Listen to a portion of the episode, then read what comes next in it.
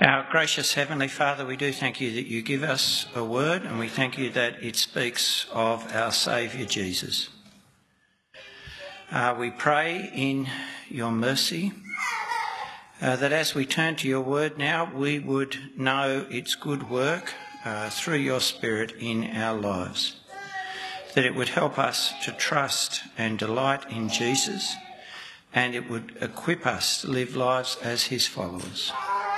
Help me to speak your word truthfully and clearly, and help us all to understand it and receive it with faith. We ask this in Jesus' name.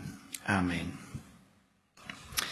Uh, many of us think of the time of our lives in a linear way, starting at birth and moving along in one direction, marked by a succession of achievements that we celebrate, whether that's finishing school, graduating, getting a job, marrying, having children, progressing in our careers, or marked by a succession of birthdays that we celebrate. But there's another way to think of our time, and that is as a succession of the recurring cycle of the seasons. Each year, spring, summer, autumn, winter, and again spring, summer, autumn, winter, on and on. Now, if you're on the land, that cycle dominates ploughing, sowing, harvest, pruning, picking, lambing, and shearing. But even in the city, we feel and mark the passing of the seasons, and our years have a pattern. If you're a footy fan, there's the pre season, the season, the finals, the trade, the off season, and as they say, there's always next year when it all starts again. When your children are in school, there are the terms and the holidays, the camps and the concerts coming round again and again. And if you're a gardener, there's the planting, the picking, the pruning. Now, the people of Israel had, as we heard, a pattern to their year, a pattern of festivals which we're now going to look at. But as we look at their pattern, I want you to ask yourself, what does the pattern of my life and my year and the celebrations that punctuate it say about what I think is important? Does the rhythm of my life express my core convictions as a believer in Jesus, support those core convictions as I travel through life, as I cycle through the years towards the end of my journey? Do I need to intentionally give my life, my year, a structure, a rhythm that will express and support those core convictions and commitments that will help me live as I say I am, someone who confesses Jesus Christ is Lord. And I'd encourage you to engage with those questions, not only because, as we heard in Deuteronomy 16, the Lord gave his Old Testament people a yearly pattern that expresses and supports their relationship to him as their God but also because increasingly our time is being emptied of the living God. Our personal lives are squeezed by our busyness. What is made prominent in our yearly cycle are not the things that remind us of and turn us to Him, but things that focus us on this life and on ourselves, our achievements and our pleasures. God is either being removed from public remembrance or his place obscured as Christian festivals are absorbed into holidays, diminished in significance by having to share their time with other events like the football now on Good Friday, or co opted to serve commercial agendas. And we living in this society are caught up in this and can live as if our God is marginal to the rhythm of our lives, part of the backdrop but not the centre stage. So let's think about the three great festivals of Deuteronomy 16 to learn the rhythm of a life lived as God's people. The three festivals mentioned in Deuteronomy 16 and elsewhere were the great festivals, for, as verse 16 says, this was the time when all your males shall appear before the Lord at the place he will choose. Those festivals were compulsory for all Israelite land owning men, though not for the women. Women, in fact, all Israelites, are included in these celebrations. But women may be at times pregnant or nursing young children, and these are all pilgrim festivals involving what might be difficult travel, generally by foot, If you were wealthy, it might be by donkey, but difficult travel over several days. So it was not compulsory for the women. They were included, but not compelled to be present at every festival every time. Now, the three festivals. Now, let me say, this next slide will demonstrate to you perhaps that I'm one of Andy's dreamers. Good thought, poor execution, especially if you're sitting down the back. But this is the Israel. This is an analog pointer. What you had before, you know, you had those things. Okay, right. But this is the Israelite year and the seasons of the Israelite year from the New Bible Atlas. Okay, and up here, first month, uh, first festival in the first month is Passover. Okay, so that's basically spring. Now you're coming to summer, the dry season, and here is the Feast of Weeks, the third month, and that's when you basically finished harvesting the wheat. And then down here in the seventh month, you have the Feast of Booths. And that's when the wheat's been winnowed and gathered in, and you've harvested the figs and the grapes and the olives. It's the big, in a sense, harvest festival, the end. The end of the agricultural year, in a sense. All the produce has come in. So what you actually see there is that while the first mark, the Passover, the first festival, first month, marked an historical event, the second and third festivals, the Feast of Weeks and the Feast of Booths, were very much tied to the agricultural year.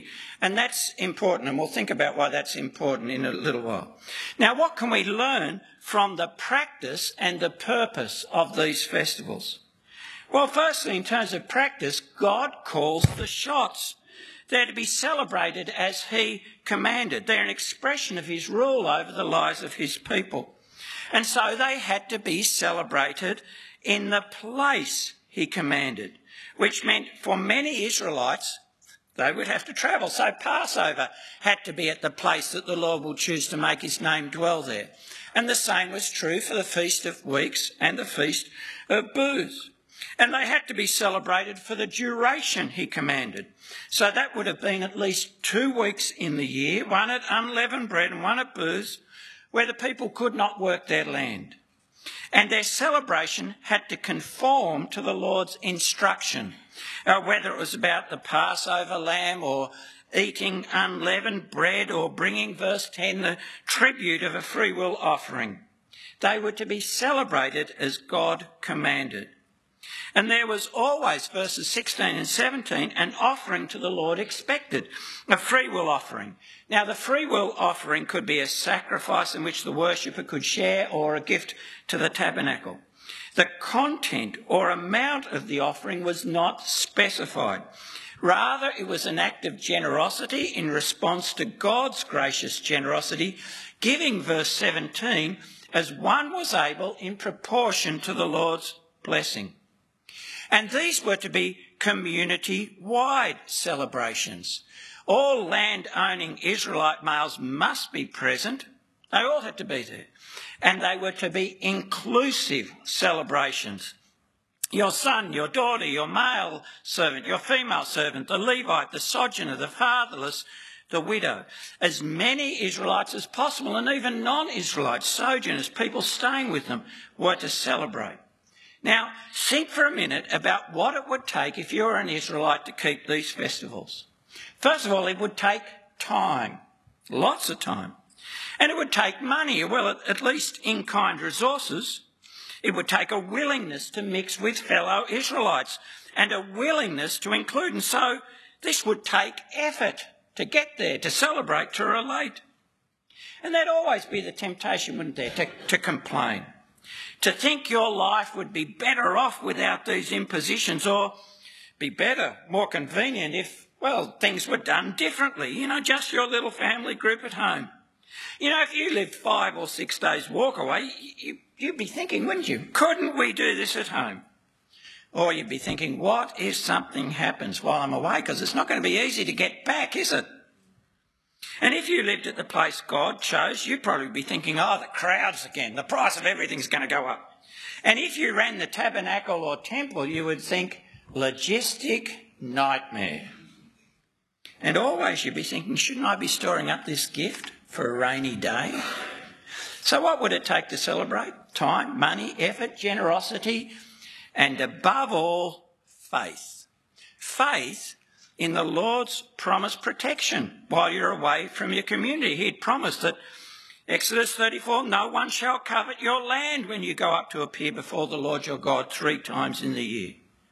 Faith, grateful faith that the Lord was your God and his commands were for your good, for your prospering. Oh, faith that these feasts, as he promised, would be a means of continuing to enjoy the blessing of relationship with the Lord as their God. Verse 16. Because the Lord your God will bless you in all your produce and in all the work of your hands, so that you'll be altogether joyful. To keep these festivals, the faith you would need is the faith you need to do the Lord's will whenever His command doesn't seem to suit your lifestyle or your personality or make sense in the light of your immediate concerns. Actually, you need the faith that is at the heart of that life giving fear of the Lord, that trusting awe that says the Lord rules and it is always right to live his way. So, seeing that at times keeping these feasts would be inconvenient, even difficult, why does the Lord insist on them? What does the Lord say is the purpose of these feasts? How will their practice contribute to sustaining the relationship between Israel and the Lord their God? That life giving relationship. Well, we can think of the purpose of the feasts under four R's. They were to help Israel remember, rejoice, resist, and reorient. All of which would sustain them in living gratefully and joyfully as the Lord's people. Faithful obedience to this at times inconvenient pattern of life would sustain a living faith and a real relationship with the Lord their God. So, firstly, these feasts serve the purpose of helping Israel remember that they were the Lord's saved people, the people who had their existence because he had rescued them from Egypt. Now, that was clearly true of the Passover and unleavened bread, even in the details of the celebration. Say, verse 3 You shall eat no leavened bread with it.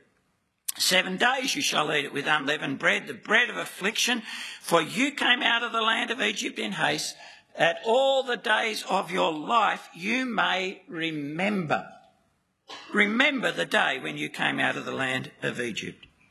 Remembering with faith would then include each succeeding generation in that saving event, include them in the saved people of God, give them their identity. But actually, remembering was also the purpose of the Feast of Weeks and the inclusion of all in that celebration. So that was verse 12, so that you would remember that you were a slave in Egypt, and you shall be careful to observe these statutes. But remembering was also the purpose of the Feast of Booths, that great harvest festival. In Leviticus, God says that his people are to dwell in booths, verse 42, for seven days. All native Israelites shall dwell in booths, and their constructions, temporary constructions made up of the branches of trees. All native Israelites shall dwell in booths, that your generations may know that I made the people of Israel dwell in booths when I brought them out of the land of Egypt. I am the Lord your God. Remembering was vital in Israel continuing as the Lord's people. Moses has already warned of the danger of forgetting in Deuteronomy 8, warned that the danger of forgetting was particularly acute when they enjoyed prosperity in the land. Take care lest you forget the Lord your God by not keeping his commandments and his rules and his statutes, which I command you today, lest when you have eaten and have fallen and have built good houses and live in them, and when your herds and flocks multiply and your silver and gold is multiplied and all that you have is multiplied, then your heart be lifted up and you forget the Lord your God, who brought you out of the land of Egypt, out of the house of slavery. To forget we learn in verses 19 and 20 of chapter 8. To forget was the pathway to apostasy and death as a nation. If you forget the Lord your God and go after other gods and serve them and worship them, I solemnly warn you today that you shall perish like the nations that the Lord makes to perish before you. To forget was death. The pathway to life and continuing blessing, verse 18, Moses had said, was remembering. You shall remember the Lord your God, for it is He who gives you power to get wealth. You see, at these festivals, in the midst of in enjoying and celebrating that very bounty that could be a temptation to forget, in keeping these festivals, Israel would remember. Remember that this was the fruit of the Lord's gracious kindness to them in saving them and making them his people, and they would live. Faithful practice will promote perseverance in faith in relationship with the Lord. And as well as remembering, these festivals were given so that Israel would rejoice in and celebrate the Lord's present blessing in providing for their needs. Rejoice in the good of being the Lord's people. You shall rejoice before the Lord your God. You shall rejoice in your feast. They were to rejoice before the Lord because the Lord deserved their thanks and praise for his kindness and faithful provision. The bounty they enjoyed in the land came from his goodness and faithfulness. His faithfulness to his promise to their fathers to give them this land. His faithfulness to his promise to creation to sustain the seasons, the regularity of sowing and harvest in Genesis 8. That rejoicing would express what was true that the Lord is good and that he provides for his people and he can be trusted. And it reinforced, as we'll see, that he is the only God, the Lord of creation as well as salvation. You see, in remembering and rejoicing, the Israelites would be strengthened to resist, to resist the idolatry, the life destroying idolatry of the nations around them. You see, the worship of the local gods, of the local people, focused on the worship of Baal was all about securing the fertility of the agricultural cycle in Canaan.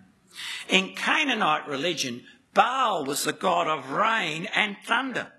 He was the one who was said to bring the all important rain upon which a good harvest depended. So the nations around about were saying, Oh, the worship of Baal, that's the way to ensure prosperity in this land of Canaan. And Israel could be tempted to think, oh, the Lord our God, yes, he's a great God of war. He's a good man to have on your side. Well, not man, take that back. I really will get stoned. Right. He's, he's a great God to have on your side in a battle. We need him for that. But they might also think, but, but he's not the God of this land. No, no, no, we need the local gods to prosper as farmers here. But these festivals that the Lord has commanded actually unite, they marry the Lord's rule of history and his saving power to the agricultural cycle, to Israel's prosperity in the land. Celebrating these festivals said, the Lord who saved, the Lord who made them, for example, live in booths when they came out of Egypt. Well, the Lord is also the God who gives us abundant and regular harvest. It says, the Lord's the God of the whole earth, not some local or specialised deity. The Lord's the creator and ruler of all, without rival. Oh, the Lord is the only God who alone should be worshipped. Faithful practice of these festivals helped Israel resist the lies of the pagans they lived amongst, resist the idolatry that would break the covenant and cause them to be expelled from the land the Lord had given them. And so, the faithful practice of these celebrations, remembering, rejoicing, resistance, resisting, would reorient the Israelites' thinking to the covenant the Lord had made with them at Sinai and was renewing with them here on the borders of Canaan in these speeches of Moses. And it would sustain them in the key demand of that covenant love of God and love of neighbour. Love of neighbour. You see, in these feasts, they would include their needy, the landless. Remembering and rejoicing in God's generosity included sharing that generosity with others, their neighbours in the feast. And so it would sustain the culture of generosity that the Lord commanded in Israel, as we saw last week in chapter 15. And remembering and rejoicing in God's gracious salvation and his faithfulness would reorient Israel's thinking away from themselves as the source of their own prosperity and peace to the living God, their God, the Lord, who uh, could alone keep and provide for them, their covenant God. Faith practiced in what for many might seem an inconvenient interruption to their lives would renew and enrich faith, the faith that would sustain them in living as God's people, living in love of God and love of neighbour. That is, living the life of blessing in the land that God had given them. It would teach them to look away from themselves to the Lord for their peace and hope. So these festivals are actually a wonderful provision of the Lord for his people, a provision that would sustain them in living as his people in his presence, in his place. More, remembering and rejoicing would sustain the hope that would protect their relationship to the Lord even in hard times. You see, remembering the Lord's salvation in the past, in the Exodus, and in so doing remembering his gracious kindness and his almighty power, and rejoicing in his present provision, and in so doing remembering his faithfulness and his power to sustain and give life now, remembering and rejoicing sustain hope in the Lord for the future. Hope that's based on his continuing to be who he is, his continuing kindness, steadfast love and power, hope that's based on his reality, his proven experience, faithfulness to his promise, hope that would motivate continued covenant obedience. And hope was comforting and needed in an agricultural economy where what you lived on was what you harvested, and there were many months between sowing and harvest, months of uncertainty. Celebrating these festivals allowed them to face what was unknown, the season to come, with confidence. And it strengthened their obedience, their determination not to look elsewhere for their needs. But these festivals especially sustain hope under judgment. As we know, Israel was unfaithful. They did turn aside to other gods, and after many years, many centuries of patiently calling Israel to turn back to him, the Lord did exactly what he said he would do. He kicked them out of the land under judgment, whether in exile in Babylon or whether on return from exile, when the Jews occupied Judah as a subject people, whether to Persia or to Rome. The hope that came from remembering and rejoicing as they were commanded pointed, for, pointed forward to a time when they would be rescued, saved from that judgment. A time when they would again be delivered from their enemies as they were at the Exodus, where they were freed by the death of the Passover lamb. A time where they would again know peace. That is security, plenty, righteousness, living in God's place, in God's presence as his people, delivered from all their enemies. But that land, the place of God's presence, whether in the prophet Isaiah or the prophet Ezekiel, was increasingly thought of as the renewed, the new heaven and earth. And so the hope to which these festivals pointed became associated with the great end time hope of God's people. And that hope for deliverance and peace, the New Testament says Jesus fulfills. What the festivals pointed to, the New Testament says Jesus brings. And so, Paul says he is our Passover lamb, the one whose death sets us free from judgment. More, at the day of Pentecost, which is actually the Greek name for the festival of weeks. Remember, it said, count 50 days 50 in Greek, Pentecosio. It's just the name for that festival of weeks. The exalted Lord Jesus has already begun the end time harvest, already started to gather his scattered people into one, where they are one because they now share the same Spirit, the Spirit who is the life of the age to come. And yes, the New Testament says Jesus is the one who will reap the final and full harvest of the earth.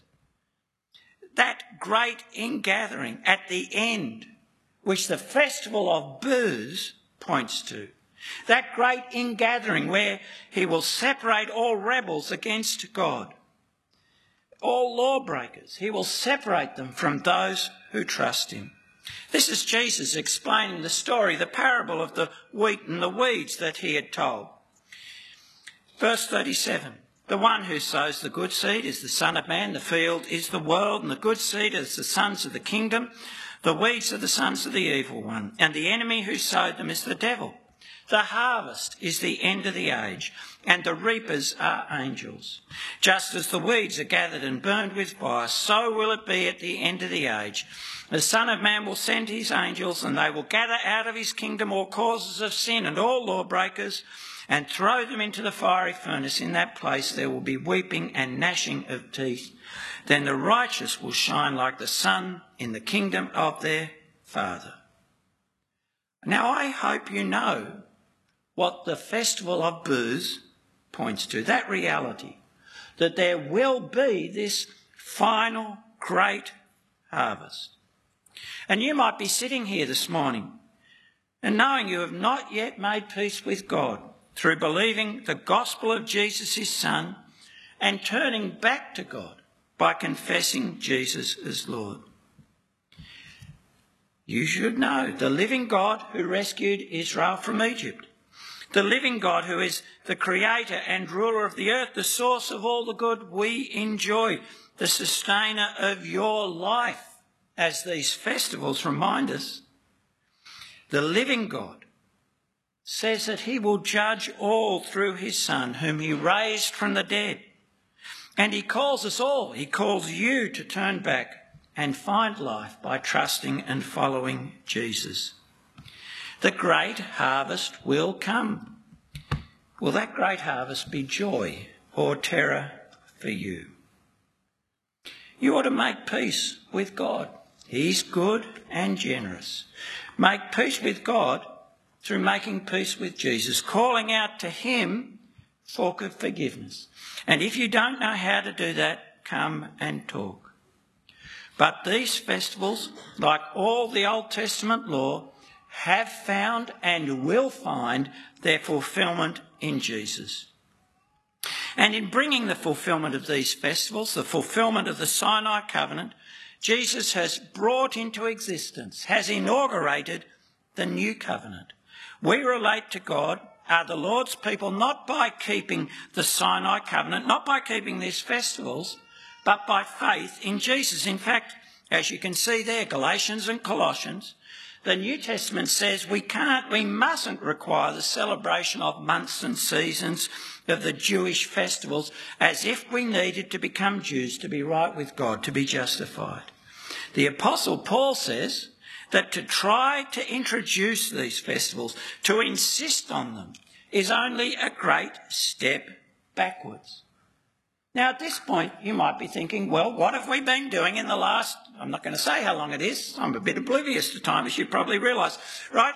But at this point, you think, what have we been doing looking at them? Well, the Lord also says that all Scripture, including Deuteronomy's instruction on the feasts, is profitable for believers, helping us trust Jesus and equipping us by its teaching, rebuke, correction, and training to be complete, to be ready to do all the good He intends us to do. We're looking at these because there is a wisdom, a life sustaining, faith sustaining wisdom in giving our lives collectively and individually a rhythm of rejoicing and remembering. Now, why? Why is that wise? For the very reasons Israel was given these festivals, so that we will remember Not now the exodus from Egypt, but the Lord's great saving work through the coming of our Saviour Jesus, his death and resurrection and exaltation to the right hand of the Father. And so that we believers in Jesus will rejoice, rejoicing in being saved, being forgiven and adopted as God's sons and daughters, having a hope of eternal life into our lives. And those are privileges worth rejoicing in every day rejoicing as we experience now God's fatherly provision, care, and love in relation to Him through trusting Jesus. Oh, and there's a wisdom in having that rhythm so that we will resist the idolatry that surrounds us. The temptation to seek the satisfaction of our needs, our prosperity, the source of our life elsewhere. Those temptations are real, whether that's the temptation to a godless self sufficiency that, even in a great drought, does not call people to turn back to the Creator for mercy, that says humanity alone can guarantee our safety and prosperity. Or whether it's the temptation of the lie that we can find life in the pursuit of our own pleasures, or the temptation of the lie that peace in a pluralistic society is found by reducing the living, saving God, Father, Son, and Spirit to just one God among many. We need to give our lives a rhythm of remembering and rejoicing, so that by remembering, rejoicing, and resisting, we will continually reorient our lives to our saving God, to each other, and to the future He has promised us. A pattern of life, a rhythm of remembering and rejoicing, sustains faith and hope and love even as it expresses them. Uh, but how? How do we give ourselves this rhythm? What might a life sustaining rhythm look like? Well, individually, it probably looks like a time of reading God's Word and praying every day and meeting together each week and participating in the communal celebrations of God's people like Easter and Christmas. Now, like the festivals of the Old Testament, that rhythm might seem to you inconvenient and costly. I mean, think of them. Taking time off work, plodding up to Jerusalem over days, they probably felt like staying at home. But in taking responsibility to sustain the health of our Christian lives, we can't be guided by our feelings, held captive to our feelings. Faith kept the festivals. And if you can read, faith will read God's word. Not because it makes us feel better, gives us a little up in our day. No, but because you believe the promise that it will do you good. Bring blessing where you delight in God's word. Equip you to trust Jesus and live as his followers for eternal life. And faith will meet regularly. Not because we always feel like it, but because we trust that what our Lord commands us, he commands us for our good. You know, so often in our busy lives, we, we, we kind of go for the minimum Christian life. You know, what's the minimum I can do to kind of keep my membership up? And people ask me, you know, do I need to read the Bible to be saved? Do I have to meet with believers to be saved? The answer is, of course not, you know. Trust Jesus, confess Him as Lord, you'll be saved. But you will be a weak, unhealthy and fruitless Christian if you do not read and pray and meet. I mean, all you have to do to stay alive technically is to keep breathing. But none of us think that lying in a coma in intensive care is the way to live a healthy, fruitful and active life, do we? All right? Take responsibility for the health of your Christian life. Make sure your life has a life sustaining rhythm. Use your lunch break. Get up earlier. Use your diary to plan to be here. Say no to things that stop you meeting. And if you need help with that or need help getting a Bible reading plan or something, ask your growth group leader. Ask one of the pastors. We'd love to help and there are lots of resources. So we need a rhythm individually. And as a church, collectively, we should have a life sustaining rhythm. A rhythm of remembering and rejoicing that we maintain together to help each other. And so that means meeting week by week and sustaining that meeting by serving one another in love with the gifts Christ has given us. Oh, it means being present at the Lord's Supper, renewing ourselves together through the means our Lord Jesus gave us to be a forgiven and forgiving community. That is His community. Because the supper does for us what those feasts do. It teaches us to look back to the events of Christ's death that has made us from all sorts of different backgrounds one people. It teaches us to look forward to the day the Lord Jesus will come. And it teaches us to rejoice together now in being loved and forgiven. Oh, and yes, collectively we should have a pattern to our year that remembers the great saving events. Christmas, where we celebrate the Son coming into our world to save. Easter, our Lord's defeat of death in his death and rising. And I think also Pentecost, the exaltation of our Lord to the Father's right hand and the pouring out of the Spirit. Now, if you're like me, you're a Protestant, okay? And I admit this, right? Protestants can sometimes, in a desire not to return to thinking sometimes especially holy, and they're not, all our lives are holy because we live them all before God. But Protestants can sometimes just flatten out everything, right?